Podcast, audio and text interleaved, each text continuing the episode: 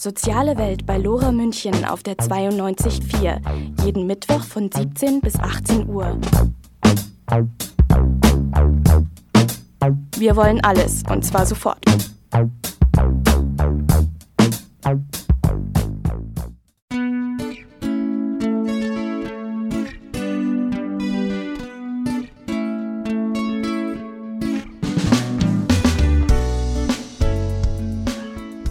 Bewegtes Lernen. Ja, wir bringen Bewegung ins Lernen. Das hier ist kein bräsiges Bildungskolleg, sondern eine bunte Sendung über Lernen in Bewegung. Nicht nur körperlich, auch mental, also zwischen den Ohren. Es geht nicht um Vormachen, Nachmachen, Maulhalten, sondern um sinnliches Lernen. Mit Emotionen, mit intensivem Erleben. Jeden fünften Mittwoch hier bei Lora München 92.4.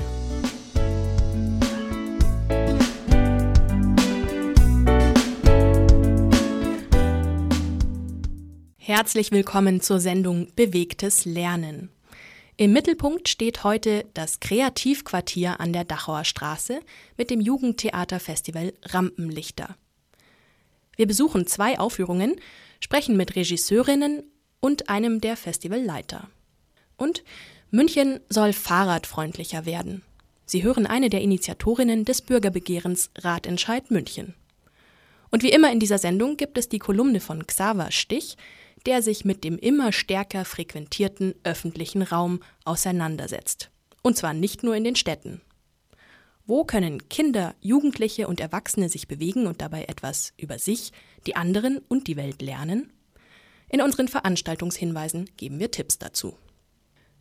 Wir starten mit einem Besuch bei Rampenlichter, dem Tanz- und Theaterfestival von und für Kinder und Jugendliche im Kreativquartier an der Dachauer Straße. Kreativquartier. Das Umfeld momentan weniger kreativ. Eher eine Mixtur aus Geisterstadt und Abbruchhalde. Hinter der Jutier und der Tronnenhalle, die eigentlich schon vor Jahren saniert werden sollten, hält in einem ziemlich wüsten Ambiente das Theater Schwere Reiter die Stellung. Wir sprechen mit der Regisseurin Judith Ahmed-Knaub, Zusammen mit Marcel Sturm brachte sie mit ihrer Truppe eine spektakuläre Inszenierung des Stücks Hysterikon auf die Bretter, die die Welt bedeuten. Vorab gibt's ein paar O-Töne aus der Vorstellung und wir hören rein in das anschließende Publikumsgespräch. Der nächste Schritt, da muss die Verwechslung passiert sein, denn da bin ich schon Speditionskaufmann. Nehmen Sie das zurück und geben Sie mir mein richtiges Leben wieder.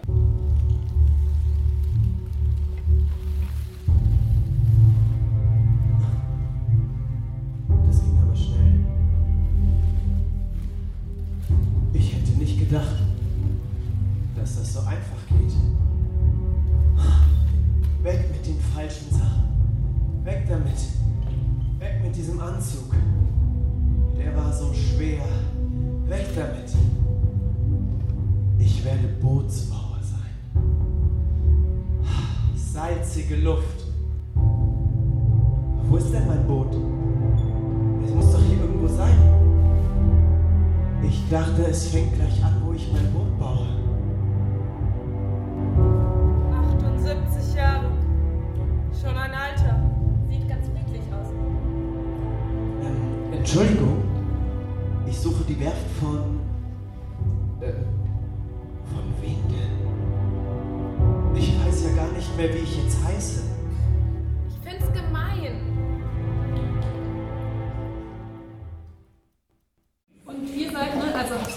Gesagt, von der evangelischen Jugend München, ja, ja. Nicht? Das heißt, ihr seid sozusagen, ihr habt euch alle entschieden, ihr habt Bock auf Theater und ja. hattet alle irgendwie einen Bezug zu dieser Gemeinde. Und ihr wohnt aber in unterschiedlichen ja. Vierteln von München und trefft euch zum Teil. Nicht nur München, also. Ja, genau. Ja? Landkreis. Im Landkreis. Mhm. Genau. Okay, und dann wie probt ihr? Oder wie, ihr habt jetzt gesagt, es lag jetzt ein Jahr. Also wir haben letztes Jahr, als wir es zum ersten Mal aufgeführt haben, ähm, einmal pro Woche geprobt, drei Stunden, hatten es dann zweimal aufgeführt und, und dann lag es wie gesagt. Und jetzt haben wir drei große Proben gehabt im Vorfeld, ohne Generalprobe, die hatten wir diesen Dienstag. Und dann war halt viel Eigenarbeit auch. Man hat sich zu zweit, zu dritt getroffen. Wenn man eine Szene zu zweit, zu dritt hatte, Dialoge geprobt miteinander, dass man wieder die Anschlüsse findet, dass man sich unterbrechen kann, wenn man sich unterbrechen muss. Und dann eben, wie gesagt, Generalprobe am Dienstag. Ähm, dann mit gestern Abend hier die Aufführung und heute Morgen. Schön, dass du das sagst, weil ich weiß, dass ich früher Theater eben eher langweilig fand. Ich dachte, man sitzt in einem Raum, guckt Leuten zu, kann nicht so lachen, kann nicht nebenbei aufs Handy gucken und gar nichts. Und inzwischen habe ich es so für mich entdeckt und ich finde es schön, wenn, wenn man sieht, dass es eben auch so sein kann wie jetzt, dass da Leute auf die Kacke hauen und dass man ruhig lachen kann und mitgehen kann. Wart ihr denn zwischendurch auch gelangweilt oder interessiert und hat es euch gefallen gemacht? Also es war halt eigentlich immer Bewegung drin, deswegen wurde es eigentlich nicht langweilig, weil selbst wenn, also ich meine, allein die Dialoge waren ja schon ziemlich spannend und so. Und äh, immer zwischendrin war ja eigentlich immer Bewegung drin, deswegen ich fand es jetzt nicht langweilig, ich fand es sehr gut. Ging mir auch so, also ich fand es auch ganz und gar nicht langweilig, obwohl es ja insgesamt sehr lange ist. Also das, das finde ich schon eine wirklich starke Leistung sozusagen. 100 Minuten ein Publikum die ganze Zeit mitzunehmen, ist echt klasse. Ja, wir sind von der Evangelischen Jugend München und wir haben gesagt, wir wollen junge Menschen erreichen in ihrer Lebenswirklichkeit und das ist durchaus auch im kulturellen Sinne zu verstehen. Und da haben wir überlegt, was machen wir? Ich bin Theaterpädagogin, neben dass ich auch Diakonin bin und ich habe den Herrn Sturm, den Marcel Sturm kennengelernt auf einem anderen Projekt, auf einem Straßentheater- und Musikprojekt in Italien. Und da haben wir beide gesagt, Mensch, lass uns doch eine Theatergruppe machen mit jungen Leuten, die, die Lust haben, mit uns zu spielen. Und dann haben wir jeden Montag ähm, ein Jahr lang getroffen für drei Stunden mit einer festen Gruppe, mit denen, die, die Sie gerade gesehen haben. Und haben uns Stücke gesucht, tatsächlich. Sie durften Vorschläge bringen. Dann haben wir die drei Besten sozusagen zusammengestellt und dann durften sie auswählen, welches von den dreien wir dann proben wollen. Wie kommt man denn jetzt zu den ganzen Schauspielerinnen und Schauspielern? Also wie kommen die jetzt zur evangelischen Jugend? Also wie sind diese Kontakte gelaufen? Das ist ganz unterschiedlich in der Theatergruppe. Das ist das Schöne an einer Theatergruppe. Also es sind viele, die auch in der Kirche schon unterwegs sind und viele Jahre mit uns auf Kinderzeltlagern fahren oder andere Ehrenamtlichen auch Schulen. Da sind drei, vier dabei. Aber es sind jetzt auch welche dabei, die mit der Kirche gar nichts zu tun haben, die zum Beispiel jetzt über einen Freund kamen, den Marcel auch, die halt Theater spielen wollten, sich ausprobieren wollten und eine gute Theatergruppe gesucht haben. Dann kannten sie den Marcel. Also es waren persönliche Kontakte, aber auch gleichzeitig, hey, ich möchte Theater spielen und ich bin ja sowieso ständig in der Kirche, dann kann ich auch noch montags dazu kommen. Unsere Sendung hier bei Lora München heißt Bewegtes Lernen. Und ich kann mir gut vorstellen, dass also jetzt in der, in der langen Vorbereitungszeit, weil es ja unheimlich eine Textmenge war, die man ja irgendwie auch reinschaufeln muss, dass da auch viel passiert ist an, an Prozessen, an persönlichen Entwicklungen, weil die meisten der Schauspielerinnen und Schauspieler sind ja nur relativ jung, also alle so äh, um die 20. Absolut. Also am meisten, äh, finde ich, ist äh, bei mir passiert, weil ich gemerkt habe, was so eine Energie machen kann mit dir. Also wenn du etwas machen möchtest, wenn du etwas lernen willst, wenn du etwas zeigen möchtest, dass dann Energien freigesetzt werden, die, die du vorher nicht kanntest. Also viele von denen sind berufstätig, arbeiten in Schichtdienst, im Krankenhaus, bei BMW, ähm, sind Stewardess, also müssen tatsächlich auch ganz normal arbeiten gehen und den Schichtdienst draußen rumstricken. Und ähm, dann lernen sie noch diesen ganzen Text, dann ähm, sind da Lernmonster dabei, die ich nicht geahnt hätte, die sofort den Text drauf haben. Manche haben bis heute improvisiert, aber es hat auch geklappt.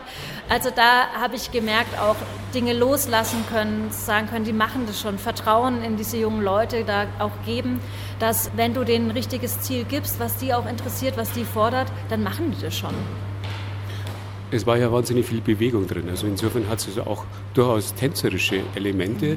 Was hat das für eine Auswirkung auf das Spielen, wenn man dann in so eine Dynamik auch reingeht? Also es ergänzt sich sehr gut, weil einerseits ist das Spielen, dieses Tanzen, dieses Bewegende unterstützt ja auch deine Sprache. Also es hat auch geholfen beim Textlernen natürlich und, und es sagt ja auch, was ist jetzt dran bei dem Choreografischen. Und gleichzeitig sind uns die Bewegungen, auch das Tänzerische, sehr wichtig gewesen, weil das Leben ist ja auch sehr tänzerisch oft. Also äh, oft ein Tanz, den man gar nicht tanzen will, da führt jemand anderes.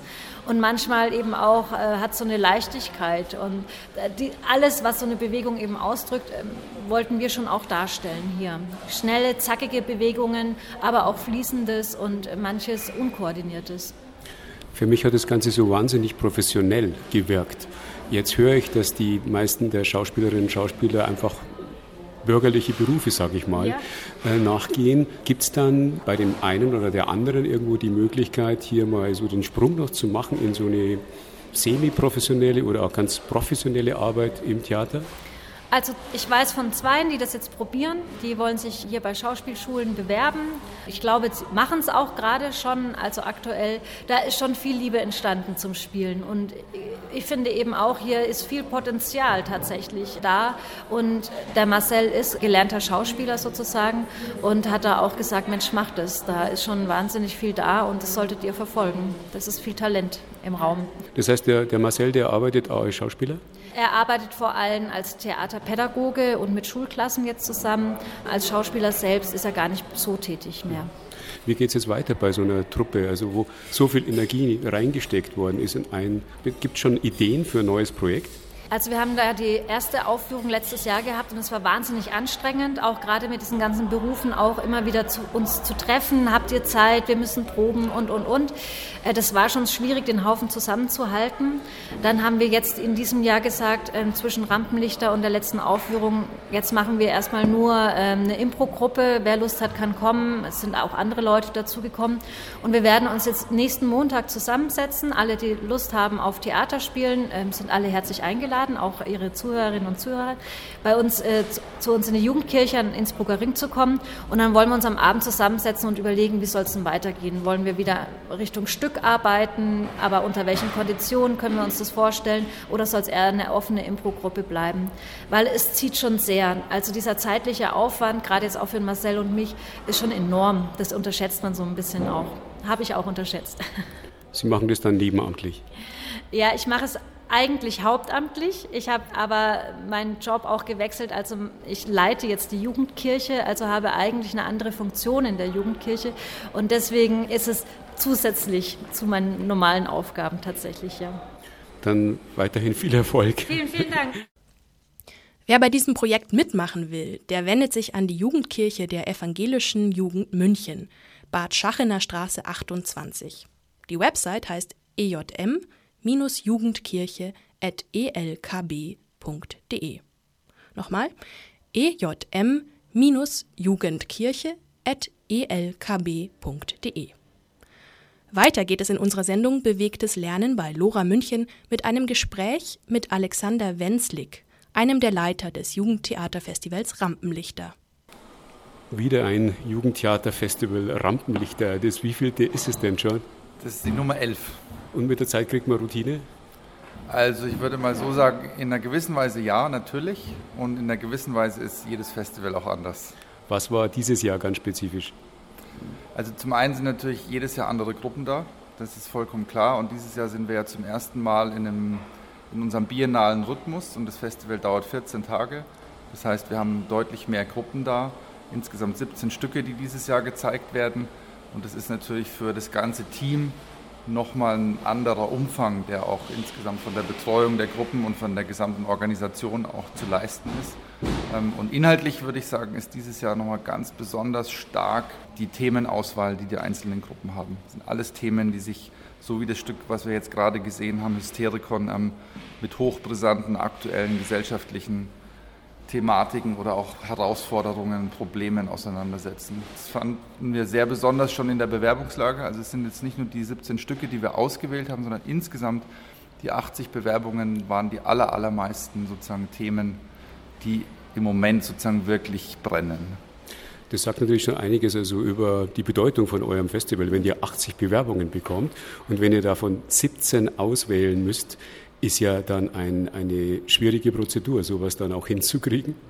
Also die Auswahl ist sozusagen ein dreitägiger Prozess mit 10 bis 12 Stunden pro Tag Arbeit und natürlich die ganze Sichtung im Vorfeld. Also man muss ja jede Produktion auch wirklich die Stücke, die eingereichten Videos anschauen, die ausgefüllten Bewerbungsformulare wirklich aufmerksam lesen und dann ist es ja uns sehr, sehr wichtig, sozusagen, dass wir auf der einen Seite eben gucken, dass wir wirklich Produktionen einladen, denen man ansieht, dass die Kinder und Jugendlichen an dem künstlerischen Prozess maßgeblich beteiligt sind. Das ist für uns so eines der ganz wichtigen Kriterien. Und das andere ist, dass wir versuchen natürlich auch eine Festivaldramaturgie hinzubekommen, die in sich schlüssig ist und funktioniert und möglichst viele unterschiedliche Ansätze zu zeigen. Das ist uns dieses Jahr, finde ich, sehr, sehr gut gelungen. Und gleichzeitig gucken wir natürlich auch, dass wir die unterschiedlichen Altersgruppen, also sowohl auf der Bühne als auch vom Publikum her im Festival dabei haben. Also wir sind jetzt kein reines Jugendfestival, kein reines Kinderfestival, kein reines Tanzfestival, kein reines Theaterfestival, sondern das versuchen wir natürlich auch in eine aufeinander abgestimmte, sinnvolle Festivaldramaturgie zu gießen und das spielt bei der Auswahl alles eine Rolle. Euer Fokus geht ja sicher nicht nur äh, auf München, sondern auch darüber hinaus. Also wo kommen die Gruppen her? Wo kommen die weitest gereisten Gruppen denn her? Also wir haben jetzt dieses Jahr eine Gruppe aus Schwerin zum Beispiel. Wir hatten Gruppen schon aus Hamburg, ähm, aus Bremerhaven. Ähm, dieses Jahr sozusagen die beiden internationalen Produktionen, eine aus der Schweiz. Und die zweite internationale Produktion ist eine Kooperation zwischen einem Gymnasium in Unterschleißheim und Südafrika. Also weit gereisteste Gruppe, sicherlich die Gruppe aus Südafrika. Und ja, es ist vollkommen richtig. Also die Bewerbungslage ist, sage ich mal, im Moment so, dass der Großteil aus ganz Deutschland kommt. Wir hatten von den 80 Bewerbungen jetzt knapp 30 internationale. Das ist natürlich auch nochmal eine besondere Herausforderung, weil wir jetzt auch nicht, wir können keine zehn internationalen Produktionen einladen, sondern zwei bis drei. Da müssen wir natürlich schon auch ganz genau gucken, was ist das, was jetzt am besten zu diesem Festival passt. Wir schauen mit unserer Sendung Bewegtes Lernen natürlich vor allen Dingen auf München, weil wir eben auch dann münchenweit und die Landkreise und ein bisschen weit südlich und nördlich dann auch senden. Was gibt es denn für Gruppen aus München, die dir gerade jetzt einfallen? Zum einen natürlich jetzt hier die evangelische Jugendkirche, die wir gerade gesehen haben. Dann gibt es ein Stück vom Verein Sprachbewegung e.V., in Kooperation mit dem Pädagogischen Institut hier in München durchgeführt wird. Es ist eingebunden in ein größeres Projekt, das nennt sich Generation Europe. Und passend zu dem Titel dieses übergeordneten Projekts setzen die sich in ihrem Stück auch äh, mit der Frage nach Europa auseinander. Also was kann Europa sein? Ist Europa die Antwort auf unsere heutigen Fragen? Was bedeutet Europa für die einzelnen Jugendlichen? Das ist eine ganz heterogene Gruppe mit, mit Jugendlichen aus aller Herren Länder, die sich jetzt seit einem halben Jahr mit dieser Thematik auseinandersetzen und das hier im Festival eben zum ersten Mal auf die Bühne bringen. Dann ähm, haben wir ein Stück, das sozusagen unser Verein Spielen in der Stadt, der dieses Festival ja organisiert, zusammen mit dem NS-Dokumentationszentrum äh, macht. Das Stück heißt If You Don't Know und ist gleichzeitig auch das diesjährige Residenzprojekt. Das heißt, ähm, diese Gruppe arbeitet seit Beginn des Festivals intensiv jeden Tag von ähm, 9 bis 17, 18 Uhr an ihrem Stück als Künstler in Residence im Rahmen des Rampenlichter-Festivals und die werden es am 17. Juli, also am vorletzten Festivaltag, dann hier uraufführen. Und gibt es es dann auch äh, im August bzw. später nochmal irgendwo zu sehen? Ähm, es gibt es jetzt erstmal nur sozusagen hier im Festival mit zwei Aufführungen und wahrscheinlich ähm, in einem, im Rahmen einer Fachveranstaltung, die wir zu diesem Projekt machen im Herbst im NS-Dokumentationszentrum. Ja, okay, das habe ich ja auch mitbekommen, dass das NS-Doku-Zentrum sich mehr öffnet, auch unter der neuen Leitung, dass die wirklich ganz innovative Projekte machen. Wie war die Zusammenarbeit? Großartig. Also für uns ist das jetzt nicht neu. Das ist jetzt, wir sind in der Zusammenarbeit mit dem NS-Dokumentationszentrum seit vier Jahren. Ähm, das ist das vierte Projekt, was wir gemeinsam machen. Ähm, für das letzte Projekt sind wir auch mit zwei wirklich wichtigen Preisen der kulturellen Bildung, einmal mit dem Mixed-Up-Preis der BKJ und dann mit dem BKM-Preis ähm, des Bundesministeriums für Kultur und Medien ausgezeichnet worden. Und daran merkt man schon, ähm, dass das eine ganz wunderbare und sich gegenseitig befruchtende Zusammenarbeit ist, weil ja sozusagen wir als Jugendhilfeträger, als Verein der kulturellen Bildung mit einem Ort, sage ich mal, der Geschichtsvermittlung sozusagen zusammenarbeiten, plus Schule. Und das ist für alle drei Beteiligten und natürlich für die Jugendlichen selber ein ungeheurer Mehrwert, weil sozusagen für die, wie soll ich sagen, für das NS-Doku-Zentrum ist es immer wieder eine Erfahrung zu merken, dass man so schwierige Themen auch anders vermitteln kann, als jetzt sage ich mal durch klassische Vermittlung und kognitive Methoden, sondern eben mit performativen Methoden, mit Tanz und Theater. Und für die Schüler und Lehrer ist es natürlich auch eine tolle Erfahrung, sich mal ganz anders, als sie das jetzt im normalen Schulalltag gewohnt sind, mit solchen Themen auseinanderzusetzen. Und für uns ist es spannend, jetzt aus der künstlerischen Perspektive in der Arbeit mit Jugendlichen ja, sich mit Tanz und Theater auch mit, mit so einem doch sehr, sehr schwierigen Thema auch auseinanderzusetzen und zu gucken, wie, wie kriegen wir das mit denen auf die Bühne und wie, wie finden wir immer wieder auch die Zugänge der Jugendlichen an dieser Thematik und wie setzen wir das dann gemeinsam mit den Jugendlichen eben in Tanz und Theater für die Bühne um. 14 Tage heißt natürlich auch dann richtig Dauerstress. Also jetzt äh, für dich und deine Kolleginnen und Kollegen ist da wirklich da einiges äh, zu tun. Blick nach vorne aufs nächste Festival. Wann geht die Vorbereitung los? Die Vorbereitung für das nächste Festival beginnt eigentlich nach einer kurzen Pause mehr oder weniger direkt nach dem jeweiligen Festival. Weil für uns kommt dann natürlich die Reflexion, die Auswertung. Ähm, Und damit beginnt schon der Blick sozusagen ins nächste Festival. Und spätestens, wenn wir im August den Termin für 21 haben, für den Beginn des nächsten Festivals, wird das auch sozusagen kommuniziert, weil unser Anliegen mit dem biennalen Rhythmus ist ja auch sozusagen noch mehr den Gruppen die Möglichkeit zu geben, sich auch darauf einzustellen, Probenprozesse und, und Stückentwicklungsprozesse auch danach auszurichten. Ähm, ja, insofern geht es spätestens September, geht schon wieder los, sozusagen dann in Richtung Rampenlichter 21. Dann viel Erfolg dabei. Ja, vielen Dank. Am 4. Juli wurden dem Münchner Stadtrat zwei Bürgerbegehren mit 160.000 Unterschriften übergeben. Ziel ist es, Radfahren in München sicherer zu machen und neue Ideen für ein nachhaltiges Mobilitätskonzept zu liefern.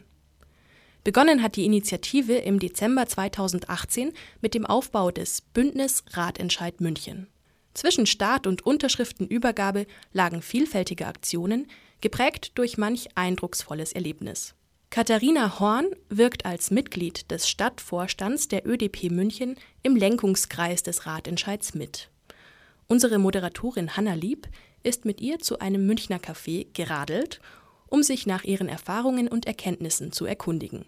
Los geht es mit der Frage nach den großen Etappen des Ratentscheids. Also noch ist es ja ein Bürgerbegehren.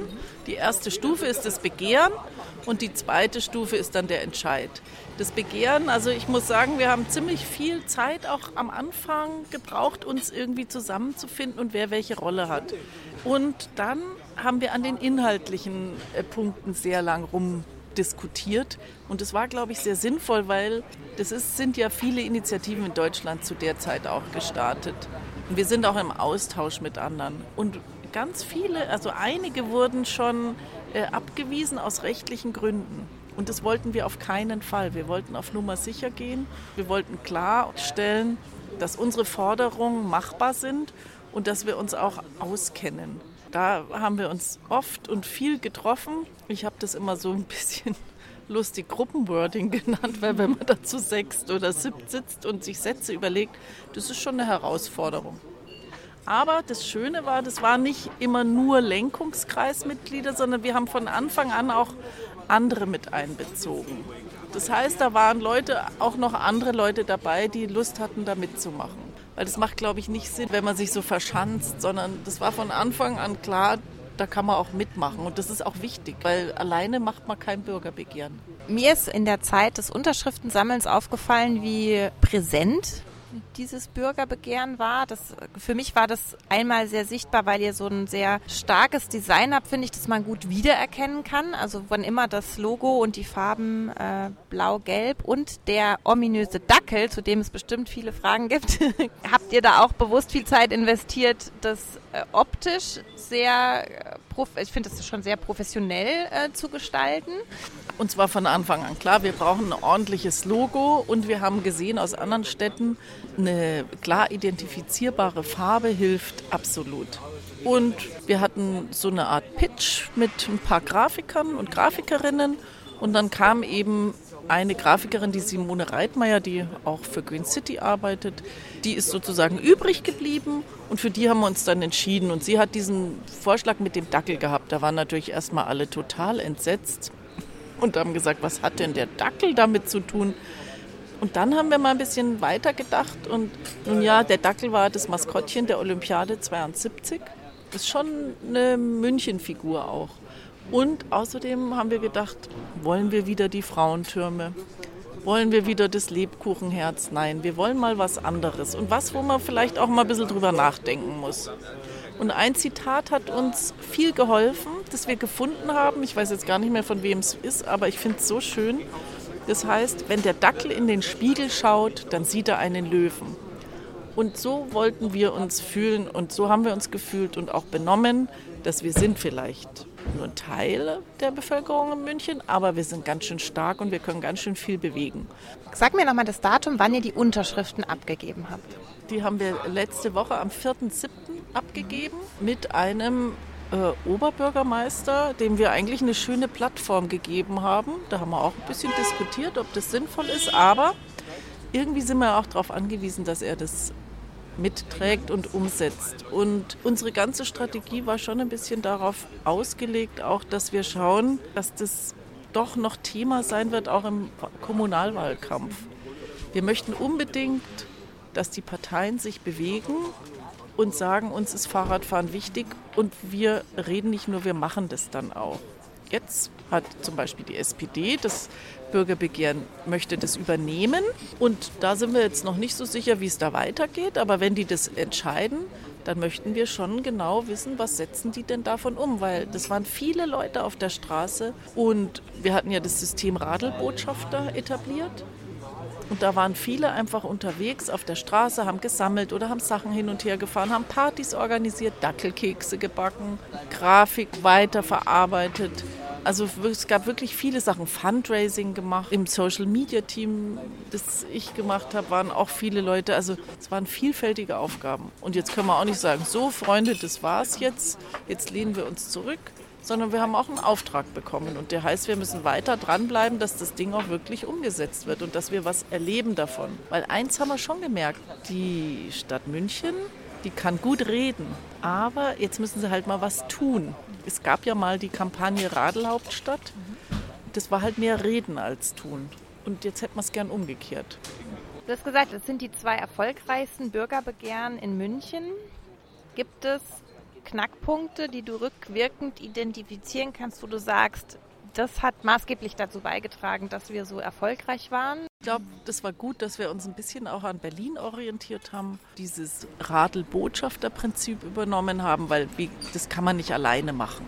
Man braucht einfach eine große Unterstützung in der Bevölkerung. Das sind die Leute, die das auch unterschreiben. Und ich glaube, was uns auch gut getan hat, ist, wir haben das relativ konkret formuliert und nicht so verwässert sondern wir, deswegen haben wir auch so lange gebraucht. Unsere Ziele sollten schon klar rauskommen.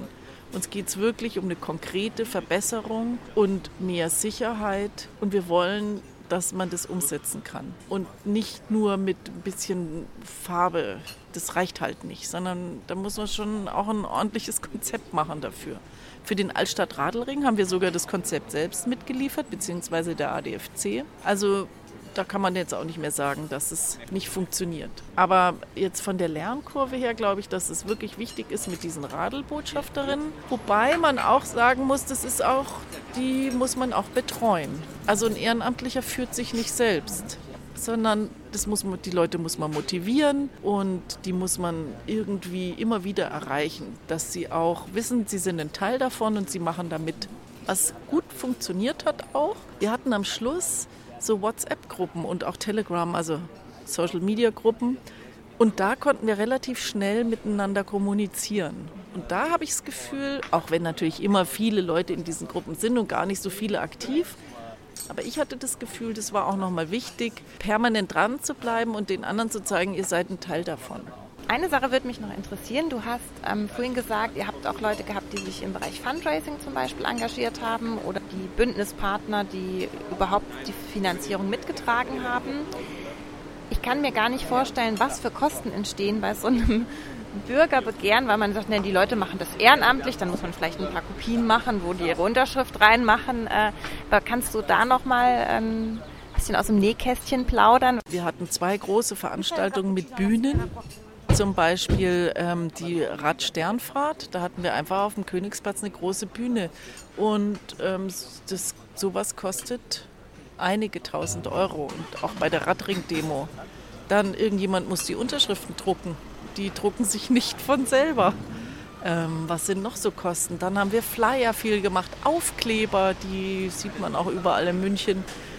Dann Postkarten, Visitenkarten, dann haben wir eine Website, das muss man auch bezahlen. Das sind natürlich viele kleine Summen, aber insgesamt kommt dann da doch einiges zusammen. Aber natürlich so Veranstaltungen, das sind die Hauptkosten. Du hast vorhin gesagt, dass ihr stark mit dem Konzept der Radelbotschafterinnen und Radelbotschafter gearbeitet habt. Wie viel ähm, haben sich denn da für euch engagiert?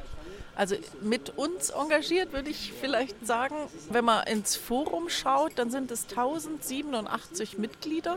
Da muss man natürlich uns selber abziehen, aber das ist schon eine beachtliche Menge an Personen, die da Lust haben, ihre Freizeit zu opfern und auch ihr Geld und ihr Wissen. Es waren auch Experten dabei, die einfach Lust haben, was zu verändern in der Stadt. Und interessant finde ich das insofern, als dass man ja manchmal so den Eindruck bekommt, die Leute wären politikverdrossen und hätten das Gefühl, man könne eh nichts ändern. Ich hatte das Gefühl nicht. Ich hatte das Gefühl, da sind Leute dabei, die sagen, ja, das, was wir machen können, das machen wir.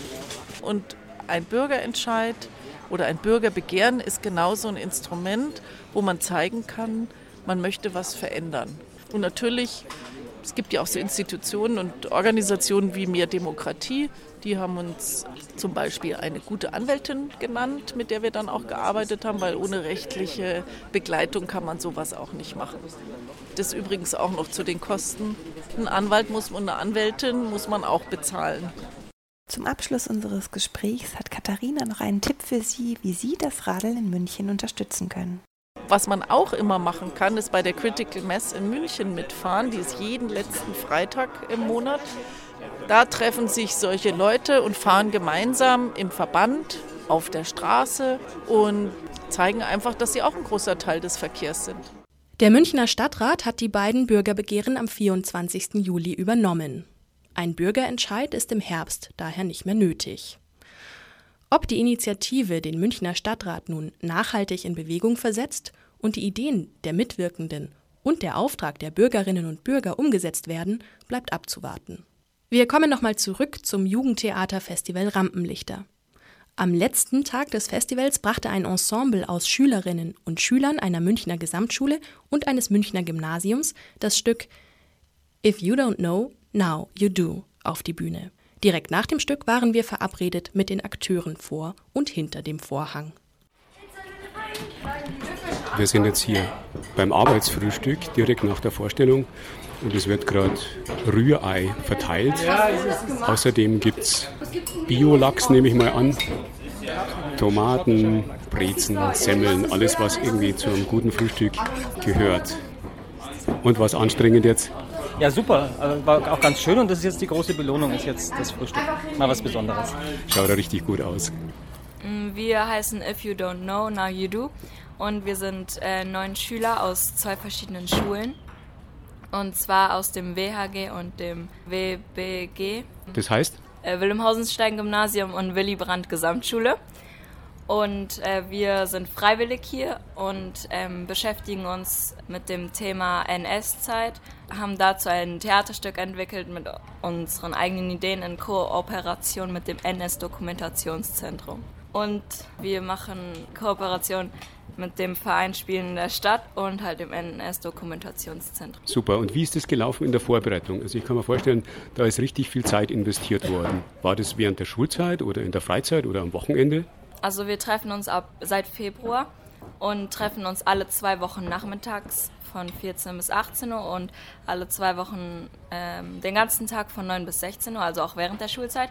Und in den letzten zwei Wochen hatten wir Intensivprobe, also waren gar nicht in der Schule und hatten von 9 bis 16 Uhr Probe und waren dann halt abends immer in den Theatern und so. Und jetzt sind mehrere Vorstellungen gelaufen.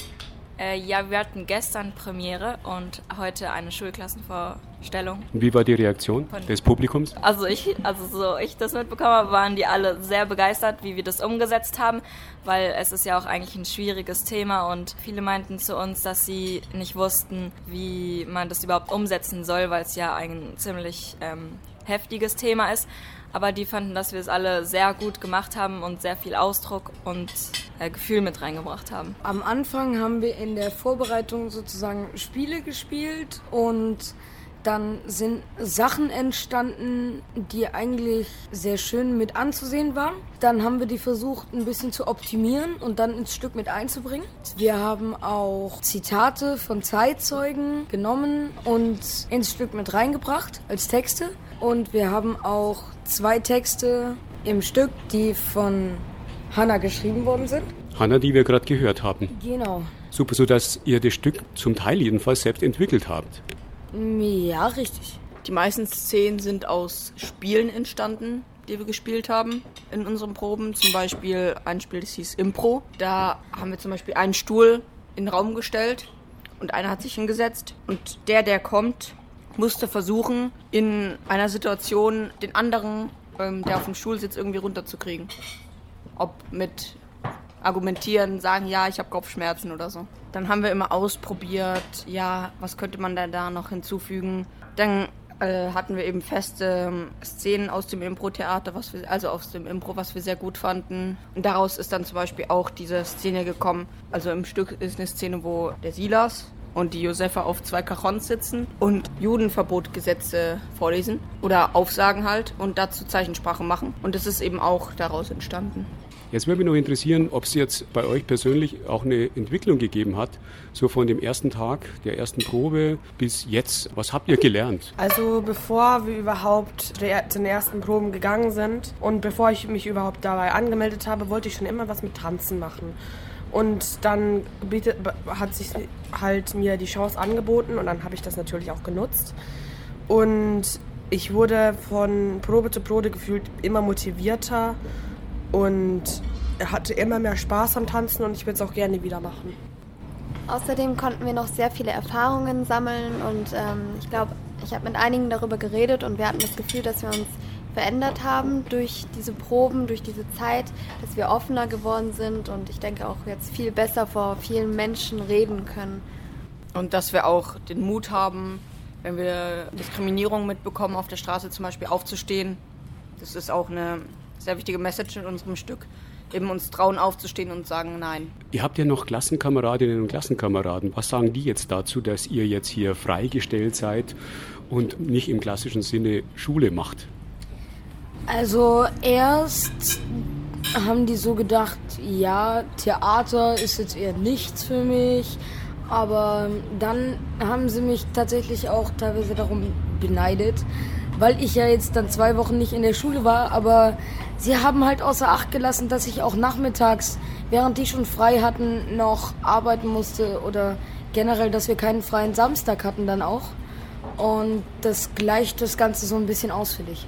Für uns persönlich waren die Proben viel anstrengender als Schule, weil man dauerhaft viel konzentrierter sein musste. Weil in der Schule kann man ja sagen, nee, jetzt passe ich einfach nicht auf.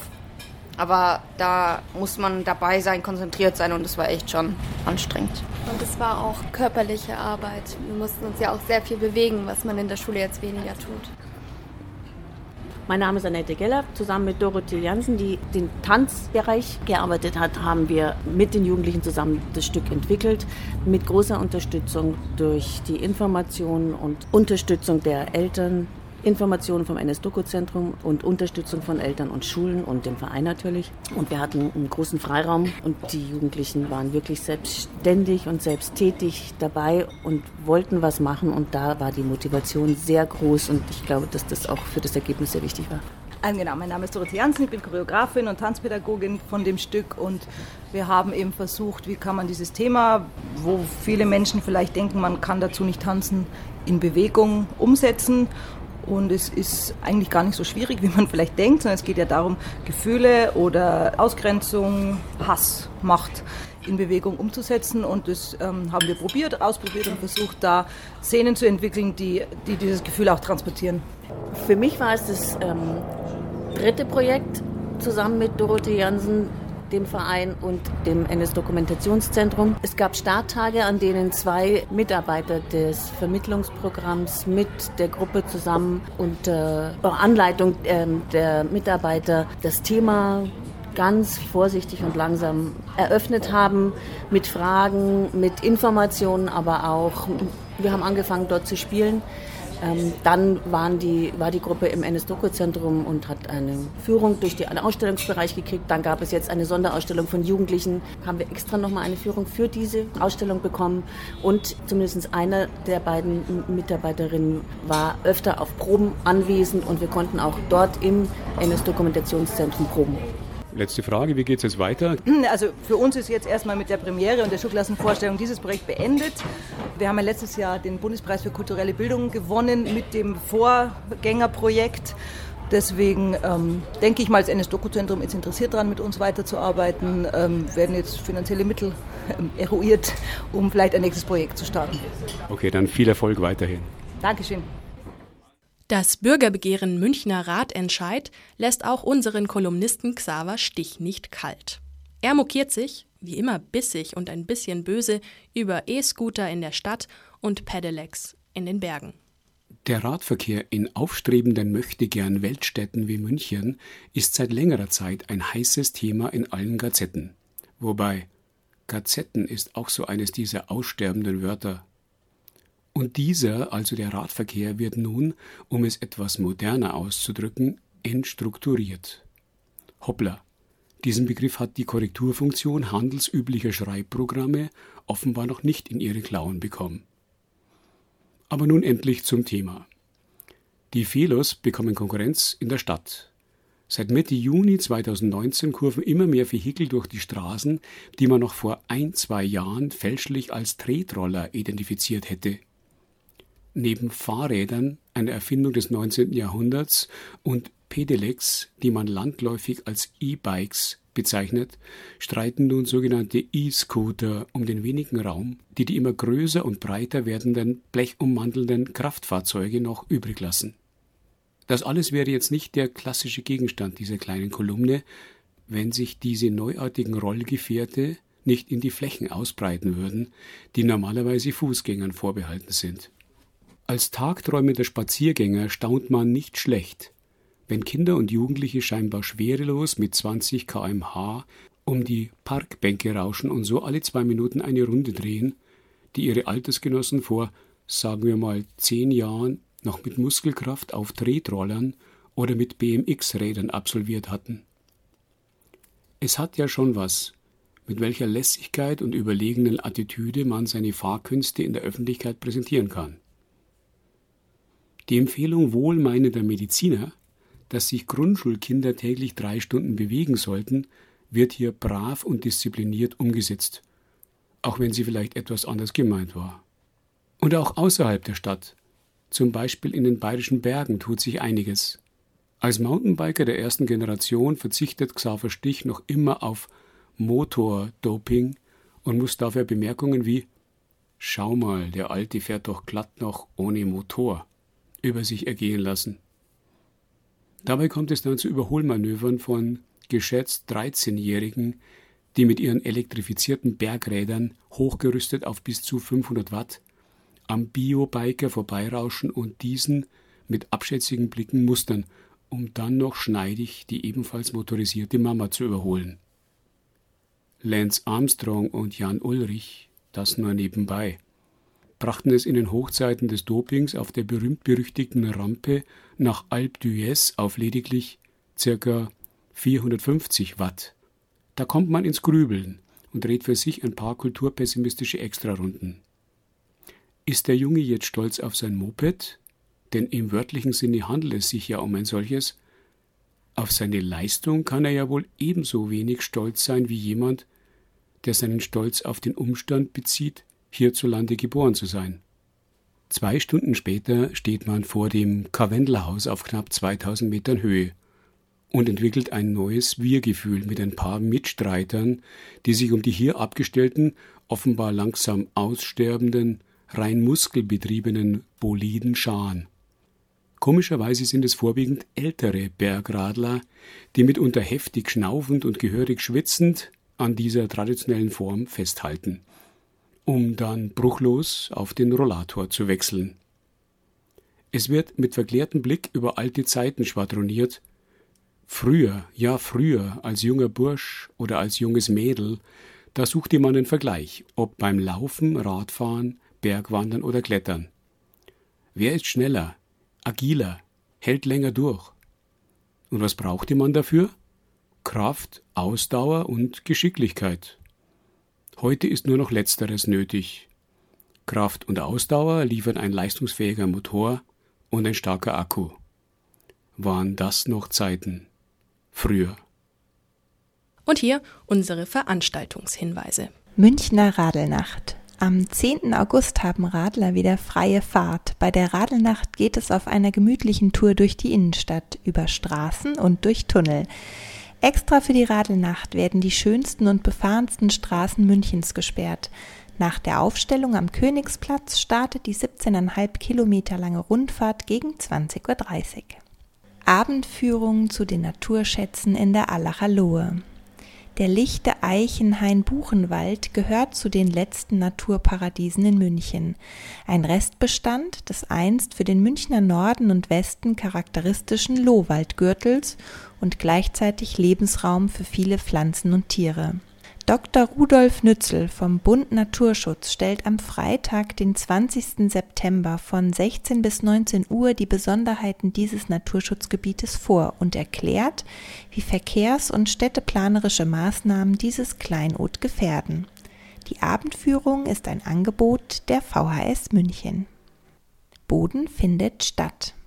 Am Montag, den 21. Oktober, befasst sich der Fachtag Boden findet statt im Ökologischen Bildungszentrum München von 9.30 Uhr bis 16 Uhr mit Aktionsideen für die Kinder- und Jugendarbeit rund um das Thema Boden. Ein Impulsreferat legt den Fokus auf soziale Fragen der Bodennutzung und informiert zur aktuellen Situation in München. Weitere Infos und Anmeldung über nachhaltigkeit.kjr-m.de.